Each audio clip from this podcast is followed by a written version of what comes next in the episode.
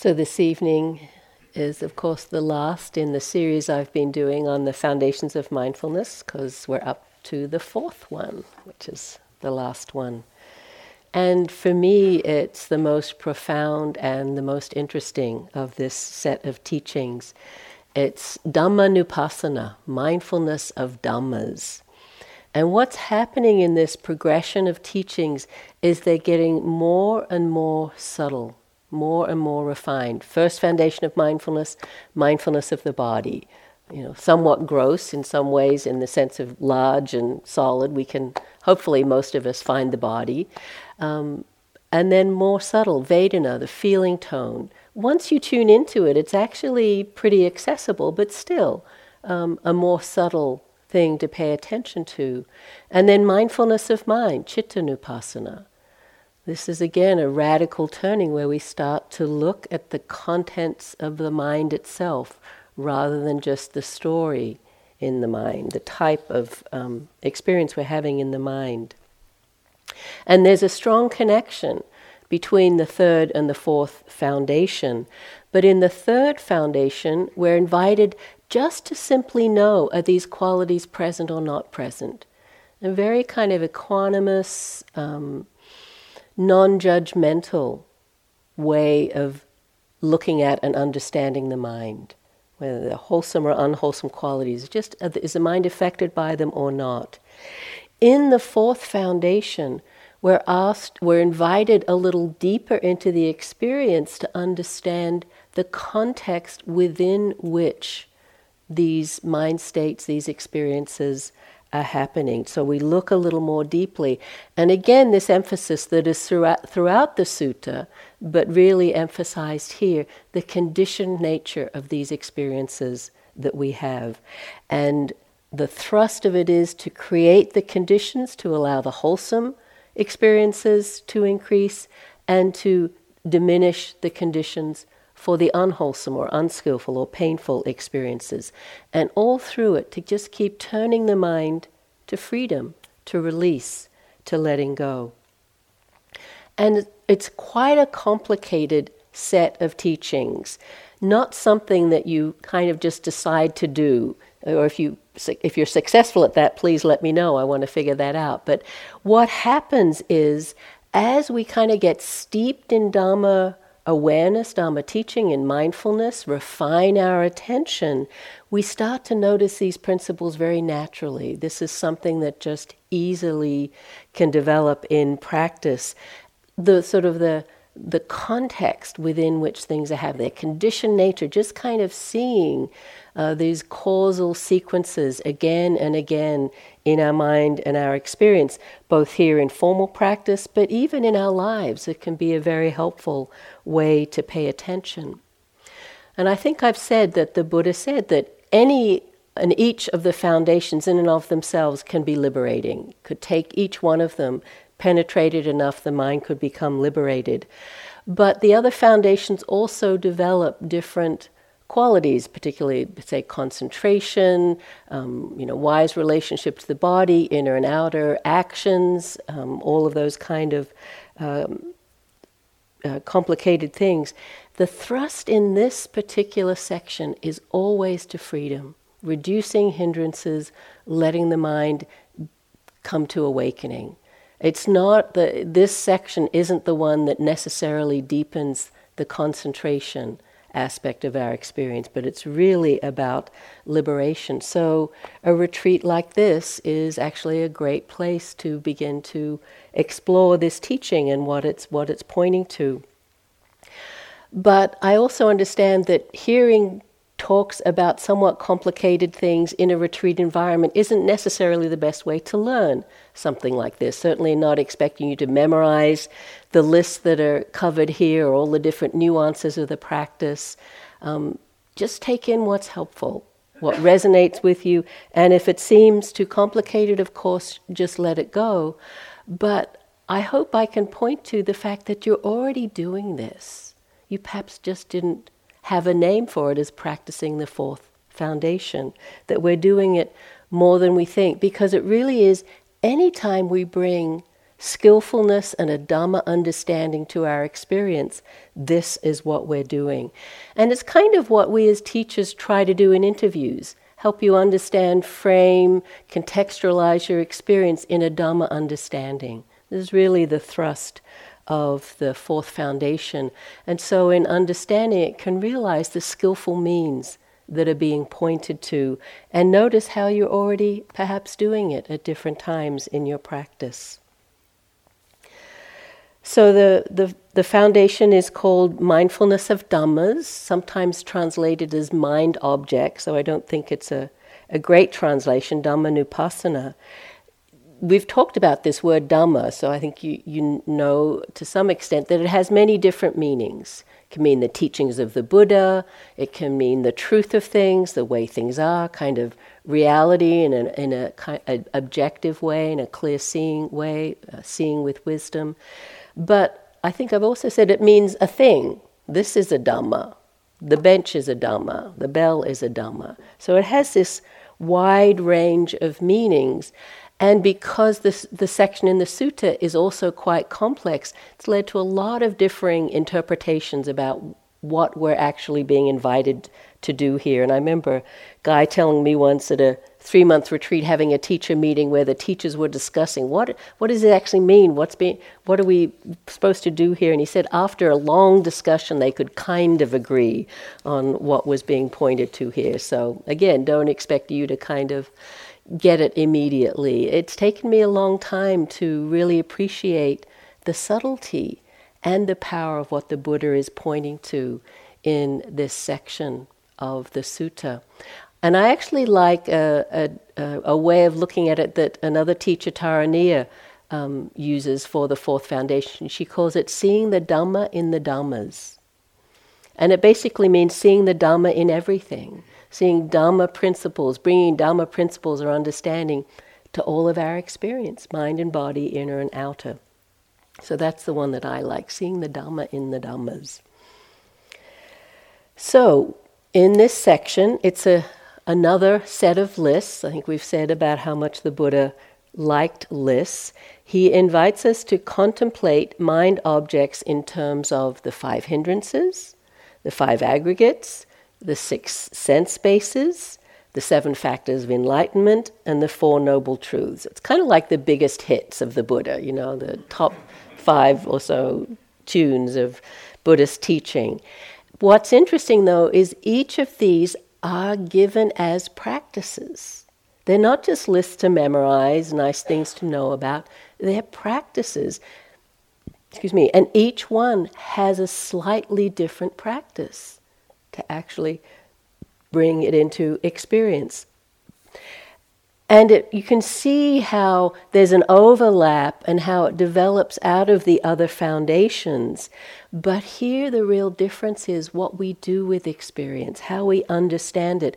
And actually, again, inviting us into the skillful use of thought, of thinking. We've said again and again, you know, it's not that thinking is bad or wrong or a problem, get rid of it, but come to a wise relationship to thinking, begin to understand the nature of thinking. And once the mind becomes somewhat trained, thinking and thoughts can become our ally in the path because we need to use it for wisdom.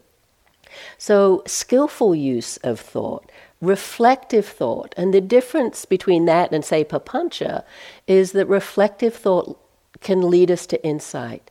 In reflective thinking, we're invited to contemplate our experience to more deeply understand it. Not to spin a story about it, but to actually get closer to it and understand, particularly, why we suffer and where freedom is to be found. And so, to do this, we're actually, um, again and again, the, the pointing to is what I call the three moments we talk a lot about the present moment, you know, you need to be present to win kind of thing, that this is where it's all happening, that's totally true. But in this sutta, there's a little bit of reflectivity, like what just happened? A little bit of turning in that direction, and then making a wise response to that, and then seeing what gets developed, what unfolds out of that. So we kind of expand the field of mindfulness a little. Sometimes we're doing what I call post mortem mindfulness. It's like, oh, what was I lost in there? What was going on? And, and bringing some wisdom, some understanding to it. And then hopefully responding skillfully, wise intention, to see if the next moment can actually be one of less suffering, less clinging, less attachment.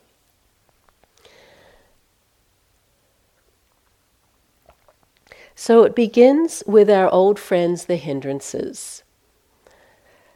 Again, as practices, recognizing that the hindrances are just that. They're obscurations to clear seeing, they're hindrances. And the thrust of the teaching or the practice is to diminish them, is to look at how they get created and to see what we can learn from that to work with them skillfully. In the section of the sutta, it's very similar to the third foundation. We're just asked to know is, is the hindrance present or not present? That sort of objective, um, non judgmental assessment. This is present or not present. So, for desire, aversion, delusion, um, all of the hindrances. But then the, this, the next steps are to understand how these states arise and what causes them to cease, what causes them to diminish or be abandoned. So, in the section, it, you know, there's a repetition with each of the five hindrances. The first one is sensual desire, so we're asked to see is there sensual desire or no sensual desire. But then the meditator understands how there comes to be the arising of unarisen sensual desire, how ca- there comes to be the abandoning of arisen sensual desire, how there comes to be the future non arising of abandoned sensual desire. Have you got that? Do I need to repeat that? It's a little complicated um, linguistically. How there comes to be the arising of unarisen sensual desire, meaning it wasn't there and it arises. How there comes to be the abandoning of arisen sensual desire, meaning it's here and we let it go. The text says abandon, you could say um, to drop, to accept, to not get caught in that sensual desire. But this is the important one how there comes to be the future non arising of the abandoned sensual desire. So we've worked with it, sensual desire is present, we've seen it, we've, we've worked with it skillfully, but the wisdom is what were those conditions? What was I paying attention to? What was I dwelling on? What was the experience of mind and body that was in allowing that experience to fulfill, to fill, you know, be predominant in experience? And how to actually be more skillful in the future. This is the learning.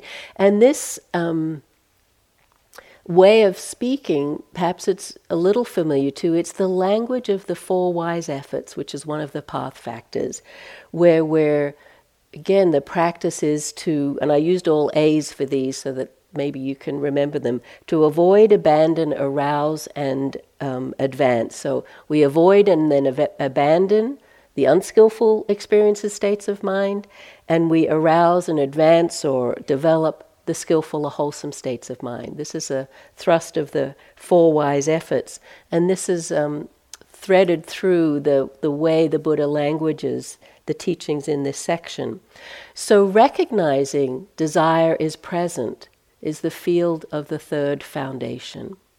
Recognizing it as a hindrance and beginning to understand the causes for its it to arise and all the other hindrances and what causes it to pass away how we can actually abandon avoid let go of not be so caught up in a particular hindrance and the future non-arising. This is the fourth foundation of mindfulness. So again you may have been doing this to some extent already. Anytime you worked skillfully with a hindrance. When you named it as sense desire, wanting, grasping, when you named pushing away, aversion, ill will, this is the field of the fourth foundation. And then when you understood the conditions for that arising and, and, and learnt from that experience, all we're doing here is learning from everything that we're experiencing. This is the fourth foundation. And I just find adding that conceptualization around those experiences. It's like when I talked about Vedana and the, the feeling tone, just saying, oh, this is pleasant. That's why I like it. Or unpleasant. That's why I'm pushing it away, not liking it. Same here to say, oh, this is sense desire and it's a hindrance. Or this is restlessness. It's a hindrance.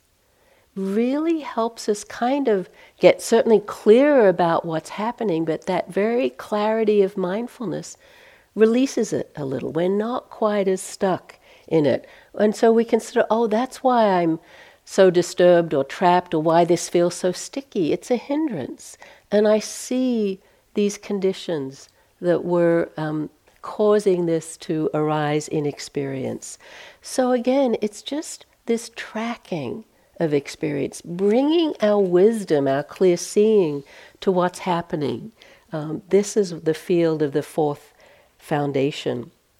So, just to talk particularly about the hindrances, because they're so familiar for us.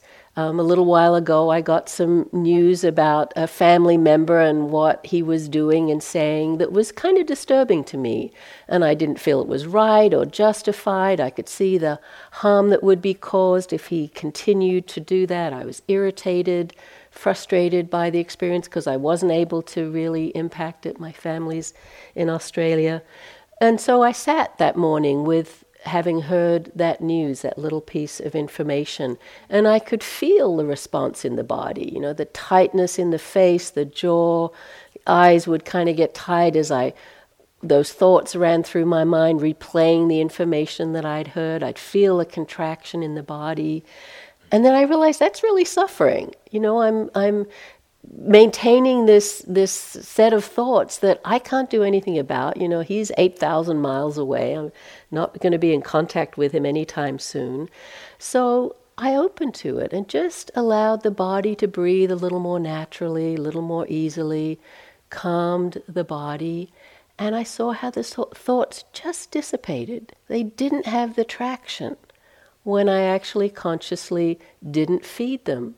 And then, of course, a new string would start up, and I'd feel all of the contraction starting to happen again. But as I reflected and just was curious about what was happening, I saw how I was elaborating on the story, right? You know, I got this little snippet of information and I told this whole story about how he was bad and wrong and he was saying this and doing that. And I realized that it was all mind made. I didn't have any idea what this person's experience was. I did, didn't really even actually know what he did say or do. This is all, you know, second, third hand from other people. Um, I realized it was just papancha, really. I, I, got so, I like this quote from Marcus Aurelius, the Roman philosopher and emperor. He said, Everything we hear is an opinion, not a fact. Everything we see is a perspective, not the truth.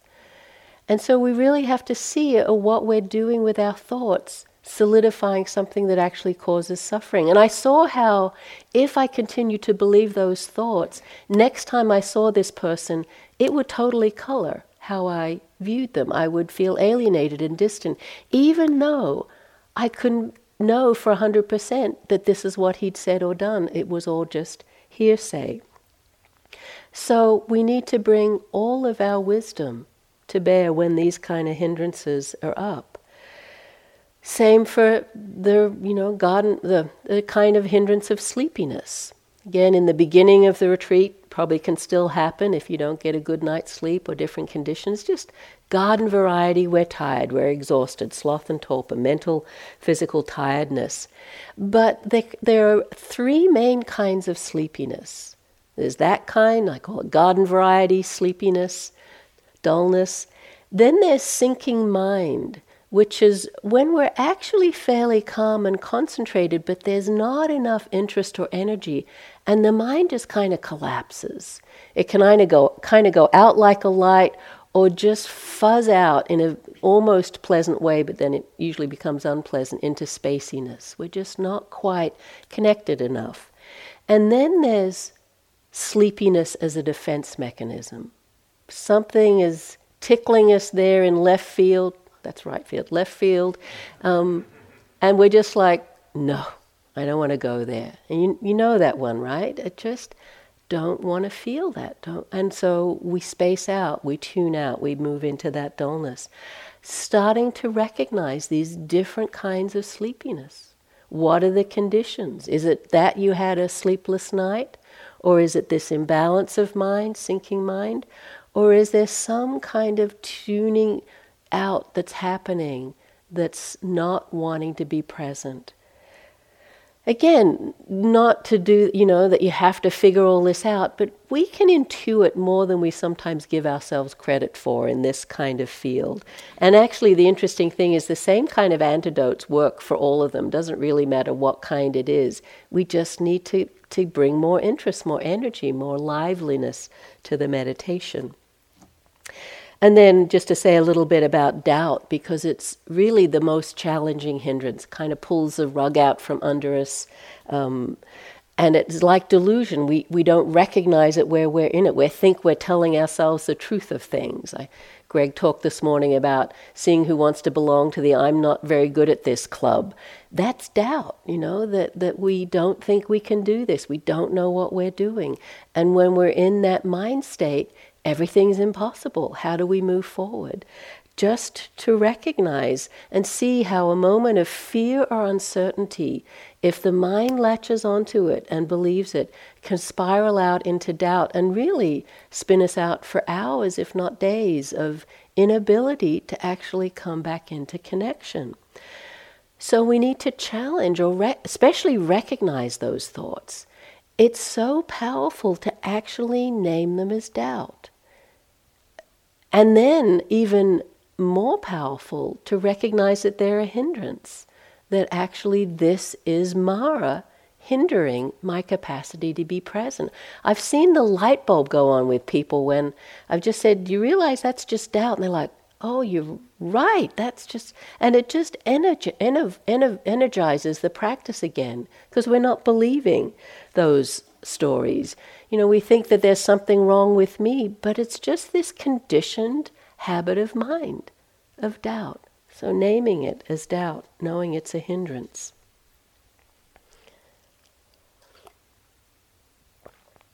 And could say a lot more about each of these, but just to give you a taste of, of what's being pointed to here. So the next in this list is the aggregates. Guy gave a whole talk about the aggregates. These are the components or aspects of our experience of mind and body that we tend to cling to and identify with. We take them as I, me, and mine, and therefore they cause suffering. Panch Upadana Khandha, the five aggregates of clinging. We create a sense of self about them. The trick around them is they're only a problem when we do that. In and of themselves, they're just the aggregates. The Buddha has had aggregates, the Arhants have aggregates, we all have aggregates. It's when we cling to them that they become uh, a source of suffering. So the whole thrust of the practice is to see them as these conditioned arisings. They arise and they pass away. If we hold on to them, we will suffer. It's like, you know, if the trees try to hold on to the leaves that are dying that's not healthy for the leaves, for the trees. That has to be let go of. And the same with this. So the practice is to see that these these khandhas of form, feeling, perception, mental formations, and consciousness all arise and pass according to their conditioned nature. There's nothing solid there to cling to because if we cling, we will suffer. They don't, they don't have the capacity to bring lasting happiness in the way we would like them to do. So, here a direct pointing to look at our experience through the lens of the aggregates, see their conditioned nature, and see what the mind, how the, the tendency of the mind to cling, to appropriate, to identify, and what it's like when we don't do that, when we actually let go. The, and the thrust of the next section is the six sense bases, a little similar in a way to the aggregates, just a different framework or different lens for looking at this experience of mind and body. So the six sense bases, the five physical ones, seeing, hearing, smelling, tasting, touching, and then the mind as the sixth sense door. So, this is how we experience the world through these six senses. And it's a huge part of our mindfulness practice, right? Of starting to pay attention in a more detailed and nuanced way. What's happening at all of these sense doors? You could, this is really um, the field of our mindfulness practice. I can remember Joseph saying, It's really simple. There's only these things, six things happening. That's all you have to pay attention to. But of course, that's our whole world, right? we create the world through, and our experience of the world through these six sense doors. So the practice here, what we're, uh, what's in the text, is the practitioner understands, and it goes through all six sensors in the same formulation. I'll just use the first one. The practitioner understands the eye, understands forms, and understands the fetter that arises dependent on both. So eye form the fetter that arises. So sound, hearing, the fetter that arises, the ear and hearing, the fetter that arises. So there's different interpretations of what is meant by the fetter in this particular um, section. But the simplest one, I think the one that's most relevant to us as practitioners, is the kilesas, greed, aversion, delusion, basically how we get caught how we attach, push away, or space out around the experience of the six sense doors. So, what's interesting is the six sense doors, in and of themselves, are just neutral. The eye seeing, the ear hears. What we really need, we need to understand that as a process, a conditioned process. But the important thing is understanding the fetter that arises dependent on both. Basically, how we get caught again in this now through the lens of the six sense doors. Because the object isn't a problem. The eye isn't a problem. The is just doing its job. The problem is, the suffering is the craving, the clinging, the fetter, the aversion, the attachment. That's what the problem is. But we start with understanding the eye as a sense organ. And this is in some ways a radical thing to do. We can be so lost in the world of visual forms, and we're such a visual species much more so than many animals where their other senses are alive. Human beings, because we do so much reading and media, all of that, we're really attuned, and we, we're upright with our eyes ahead, um, really attuned to seeing. But we get lost in that, right? We get lost in the visual field. And it's kind of like we're back in here, you know, The Wizard of Oz, or if you've seen that Pixar movie, Inside Out, you know, the little control panel with the different emotions controlling the and what what we look at, what we see, looking out through the eyes as the telescope onto the world, um, and the, it's like the world is out there. The world is separate and out there. Sharon Salzberg talks about this you know, if you exaggerate or really get a feeling of what's happening through the eye door, you know, those cartoon characters where the eyes go out on springs, like boing. Uh, it, it was at Foghorn Leghorn, that cartoon rooster, and he'd see the hen walking by, and he went boing. You know, there's not much here to do that to, but do you notice how that happens? What was your reaction when you saw what was it, hot chocolate chai out in the dining room? Like, even if you didn't want any, you know, the eye still goes, "Oh, that sounds good." You see that sign, it's just like, "What is that?" We want it.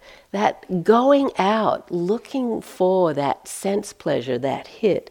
This is what happens. We can get entranced by forms, and again, not to you know enjoy beauty. Beauty is wonderful, but a, a few years ago we traveled in Italy um, which is a you know beautiful country and culture to explore. Really had a great time there. But after a while, it's like, oh no, not another Gothic cathedral. Oh, not another Renaissance masterpiece. You know, how many can you actually look at and still be present for them? You're like you rushing through the if, if what's that beautiful music Uffizi, Uffizi. And after a while, it's like blur, right? You just can't take it in. Can't take it in. And there's whole industries about seeing, right? The whole travel industry, that book, A Thousand Places to See Before You Die. You know, this sense that if you, you know, so what, a thousand places you have to see before you. Now, as a whole industry, now this woman, I think, is a woman, she's written a thousand things you have to eat before you die. It's like there's no end. Joseph says, "Where is the end of seeing? If you if you're seduced by that, it's endless, right?" Maybe you're making your list a thousand places to sit at IMS. You know, the Bodhi House and upstairs and the dining room.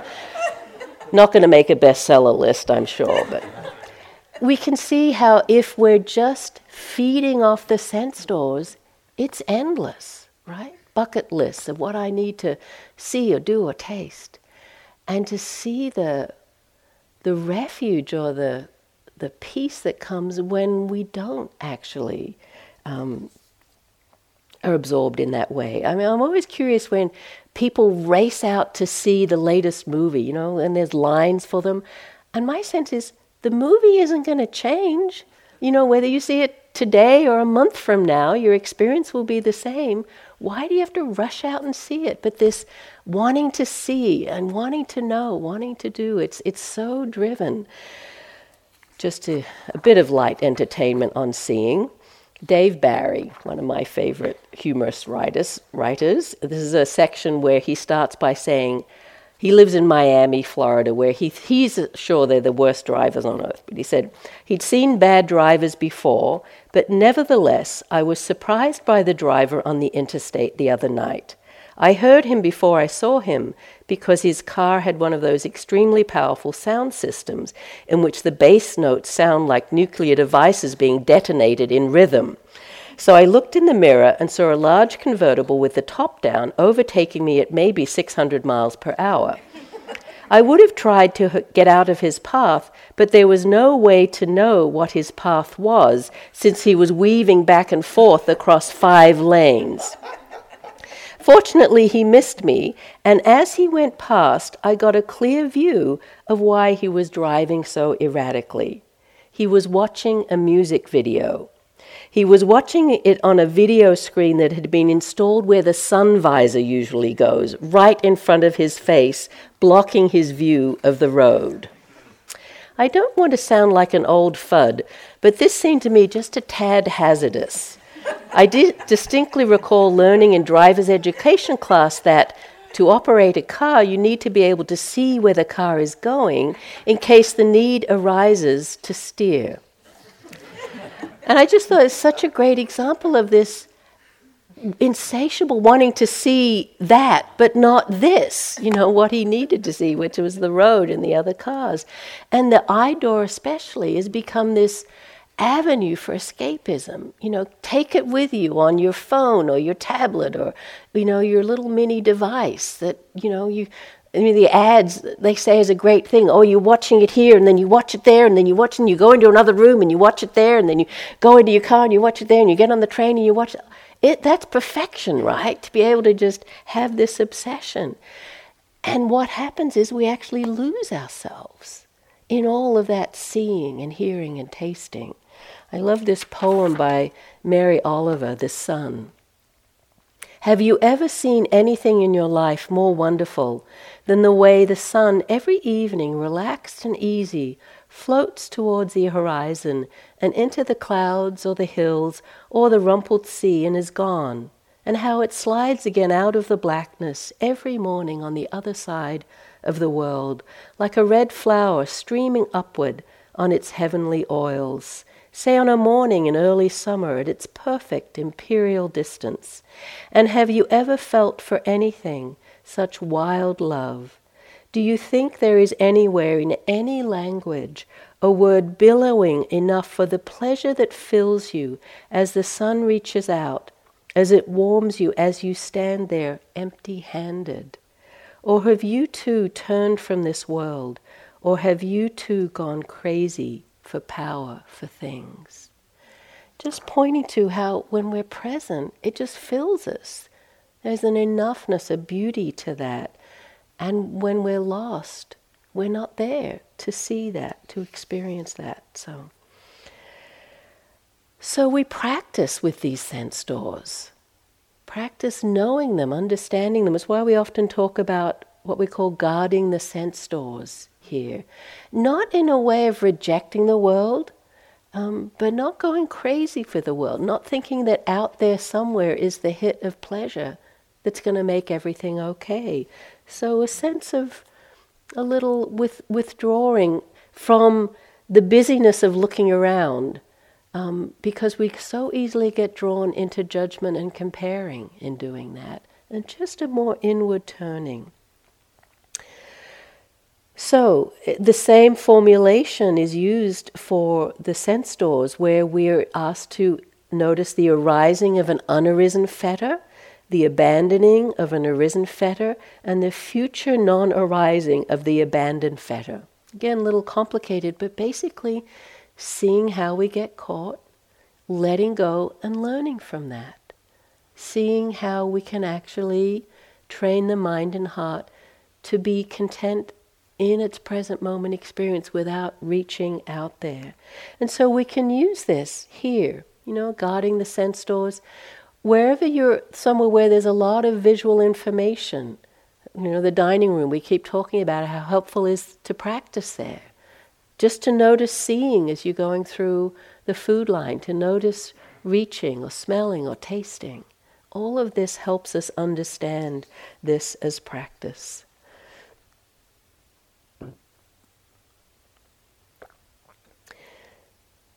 And then the next in the list is the seven factors of enlightenment. Again, it's an interesting progression here. These are positive mental factors. Guy gave a whole talk about them. So here we're asked to develop them, to recognize them and develop them. So, uh, you know, talked about the seven mindfulness as a balancing um, factor, and then three arousing factors or energizing factors of investigation, energy, and joy or piti, and then the calming factors of tranquility, concentration, and equanimity. Same formulation goes through uh, with each ones that we cultivate them. At first, knowing are they present or not present. So, just like the formulation of the third foundation. For each of the factors, are they present or not present? But then, because they're positive factors, we're asked to, in, we're invited to notice the arising of unarisen mindfulness and how, un, how arisen mindfulness comes to fulfillment by development. So I think this is um, interesting these last two, because people will always ask or be confused by, I want to figure out, why do I get lost? You know, I'm mindful, I'm mindful, I'm mindful, and then I'm gone. What happens there? I think I talked about that. Well, that's, you know, conditioned, right? We, we've trained ourselves to be deluded, to be restless, to, to, to, think a lot, to space out. So that's just a conditioned thing. I'm really more interested why does mindfulness arise again? At some point, right, sooner or later, you're mindful again. How does that happen? We can't do that, right? I think I spoke about that. We can't make that happen. But noticing when it happens and being grateful, joyful, glad, appreciative, whatever uh, seems appropriate, that actually is what is um, helpful in that state. Because moments of mindfulness condition successive moments of mindfulness. And especially samasati, the mindfulness when you know you're being mindful, where you actually can feel the training that's happening, the feedback loops that happening as we deepen in mindfulness. There's a saying, I'm not sure who came up with it, that enlightenment is an accident, but retreats make us accident prone. It's like the more we're in this, this stew of mindfulness and, and Dhamma, then it's more likely that we'll wake up. And I love this, um, the way it's phrased here how arisen mindfulness or any of the other factors comes to fulfillment by development. Really, can we notice in our practice that joy is actually filling our being, that contentment or tranquility or energy comes to fulfillment by development.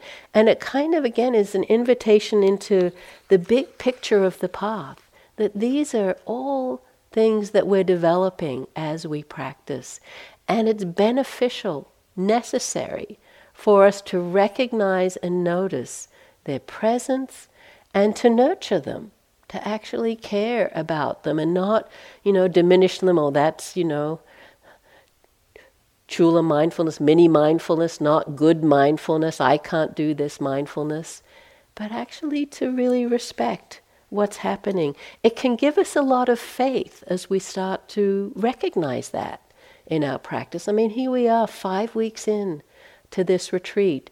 And even though it might seem like at times you completely lose the plot, you are way different than you were those many weeks ago. I, I see it all the time.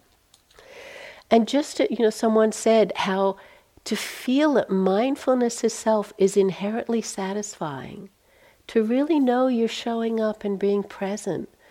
Know that, feel that, just the, the sweetness of being fully alive in this moment for whatever's happening.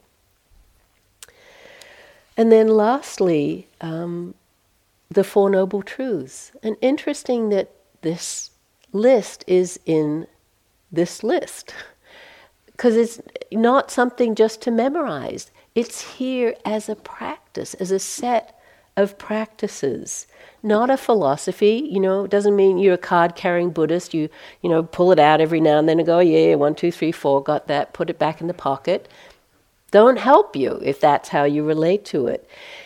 Their practices, the Four Noble Truths, are ways in the moment to find freedom, in the moment to see where suffering is and how to come to the end of suffering.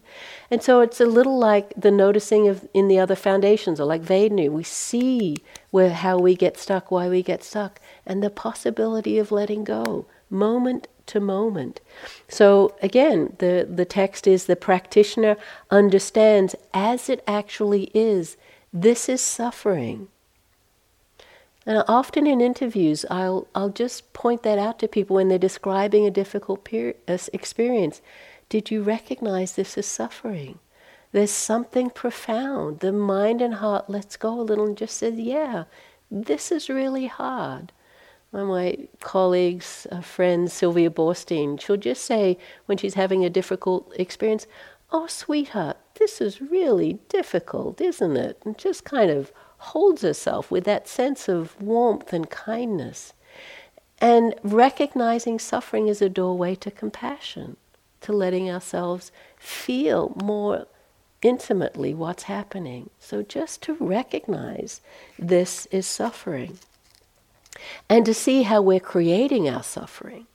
You know, the arising of suffering through clinging, the origin of suffering is craving, is tanha, is wanting things to be other than they are, not being okay with the things, things just as they are. Sometimes as we tune to this, you see how the mind is just seeking relentlessly for another hit of pleasant. That the grasping is there on the grossest levels, but also on the most subtle levels. Just seeing that. This is the fourth foundation of mindfulness seeing the craving causing suffering. And then the cessation of craving. Tempor- even if it's temporary. I spoke a bit last week, I think Guy talked about it too, and uh, Greg temporary nibbana, those moments that we have where the mind lets go. And you can recognize the letting go, the peace, the calm, the spaciousness, the expansiveness, the lack of stickiness, the free flow of experience, however you experience that. We need to recognize those moments. These are important moments. And then the last is the fourth um, noble truth, which is the Eightfold Path. Again, a very complex set of teachings in and of itself. But it said that being on retreat and practicing in this way, we are practicing each of the found, each of the Eightfold Path. Wise understanding, we're hearing the teachings, we're putting them into practice, we're understanding them. Wise intention towards renunciation, uh, goodwill, and um, harmlessness. This is how we live here, again and again, training in that way. Speech, wise speech, the best form, noble silence, the e- easiest way to stay out of trouble. A lot of harming through self and inner speech, but we're not expressing it outwards. So we're practicing that. Wise action, we're following the precepts as best we can. Wise livelihood, this is said to be the best form of livelihood. The renunciate, the, the, the, the um, intensive practitioner livelihood, retreat life. Wise effort, again, what we're doing here, looking to purify the mind and heart. Wise mindfulness, I think, we could check that one off. And wise concentration, again, deepening that steadily over the days. We're practicing the whole of the Eightfold Path just by living and practicing here.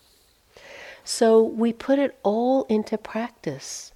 Again, it's, it's vast. This map is vast. And it can attune to the subtlest mind moment that you're having, can bring it into um, our experience. So, in the big picture, the intent of the fourth foundation of mindfulness is to integrate the Buddha's teachings and understanding into our moment to moment experience. This is what we're doing here. And there's a real encouragement to bringing wisdom investigation into our experience. We're not doing the lump on a log passive practice. Oh, this is what's happening. Oh, I'm angry, or I'm tired, or I'm sleepy, or I'm irritated. It's not like, see what's happening here.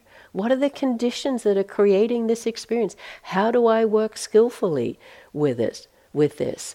So we bring everything to, to the experience, all of our wisdom, all of our compassion, all of our understanding. So it's a teaching about skillful means, a teaching about wise response.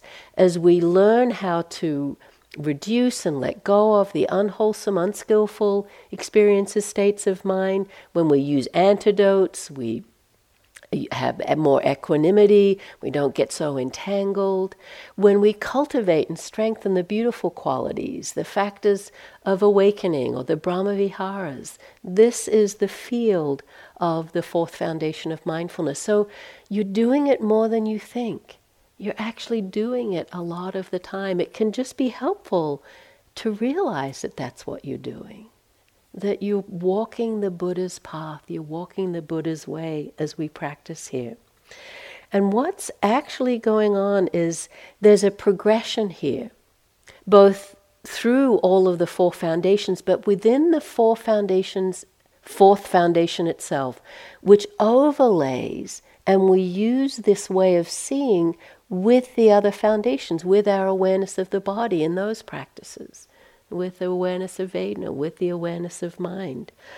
So, our foundation practices, breath, body, sounds, um, we start there. We can kind of connect. We can always come back to that. But what do we first encounter? What did we give one of the early talks on? The hindrances. It's one of our initial experiences and is often still with us. The fourth foundation is how we work skillfully with that. Once the hindrances diminish a little, we can start to see more clearly. What do we see? The nature of mind and body, whether we see that through the lens of the five aggregates or the six sense bases. So we start to work with that. As we get clear about that, we don't get so identified, we're not so lost, we're not so caught, then the beautiful qualities, the seven factors, get developed. Again, even as I say they're linear, they're also interwoven, but just to see the power, the, the beauty of this map. As, as we really land in this present moment experience, really understanding mind and body in these different ways, naturally these beautiful qualities of, of energy and interest and calm and concentration develop the mind that gets steadied in that way has that balance of mind because in the factors of awakening, what we want to do is bring them into balance. Then it can penetrate to liberation. It has the capacity to know suffering, the cause of suffering, and the end of suffering. So the whole kind of path is revealed right up to Nibbana in this sequence of teachings. So it's just an amazing and broad map of practice. And I know hearing it like this, there's a lot of information. If you lose track, don't worry. Trust that you're doing it more than you might think. Perhaps a, a few things have become clear. But just to kind of, I know I always have to step back and I'm in awe of the Buddha's mind. You know, he did, he wasn't writing this down. He didn't have Wikipedia to go to and write. What was that thing I was thinking of the other day? And you know, trying to re- re- he didn't have a big relational database to kind of map this out. It's just in his mind, and his practice, his understanding. Um, and then, of course, he finishes the sutta with this famous, famous set of teachings.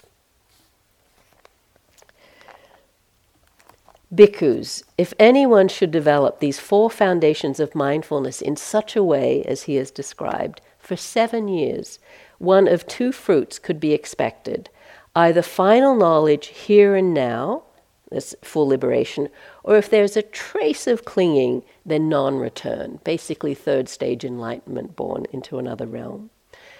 But then he pauses and he rethinks, let alone seven years practice the four foundations. Six years, five years, four years, three years, two years, one year, one of two fruits could be expected, let alone one year.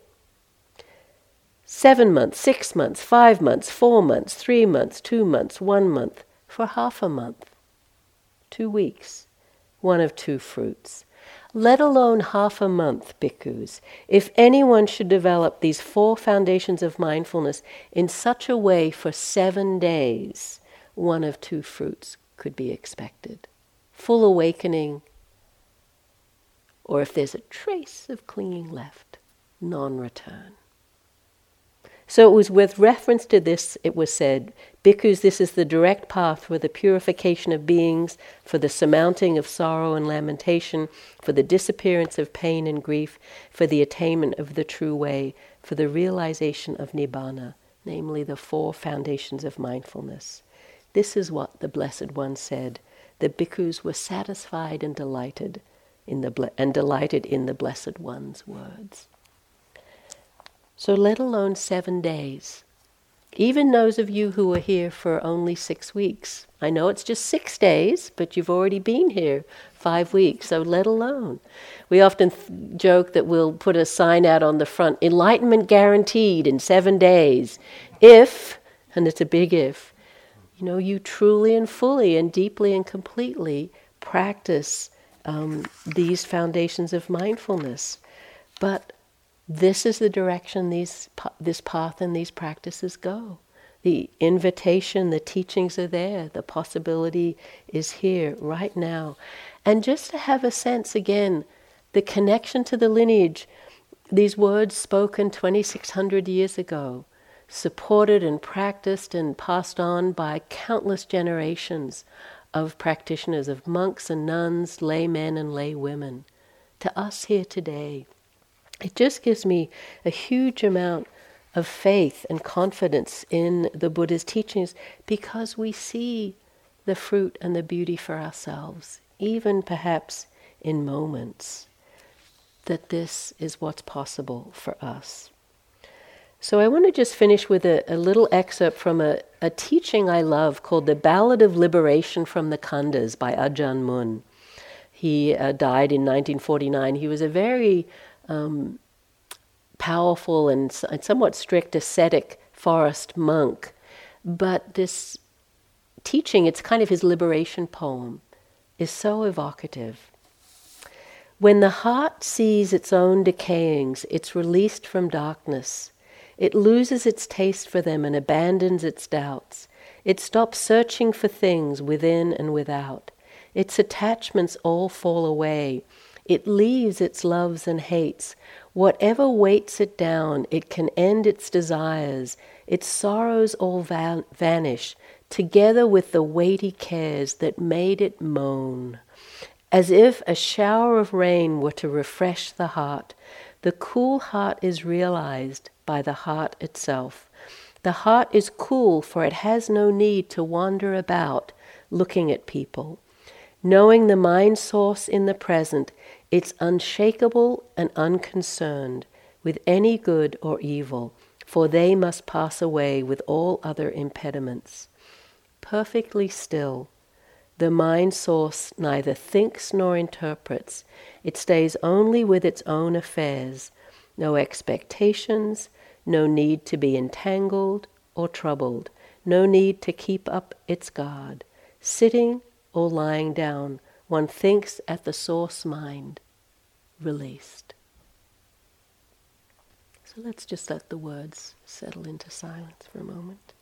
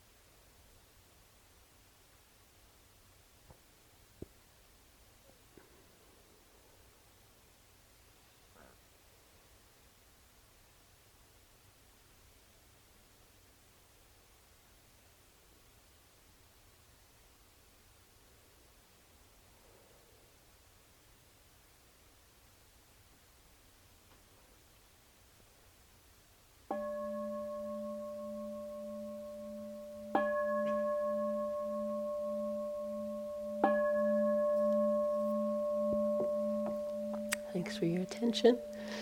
So time for walking. If you had a cup of that hot chocolate chai, probably got energy to stay up for the chanting, maybe even if you didn't. Get an early start on Uposatha Day, which is tomorrow. Sit up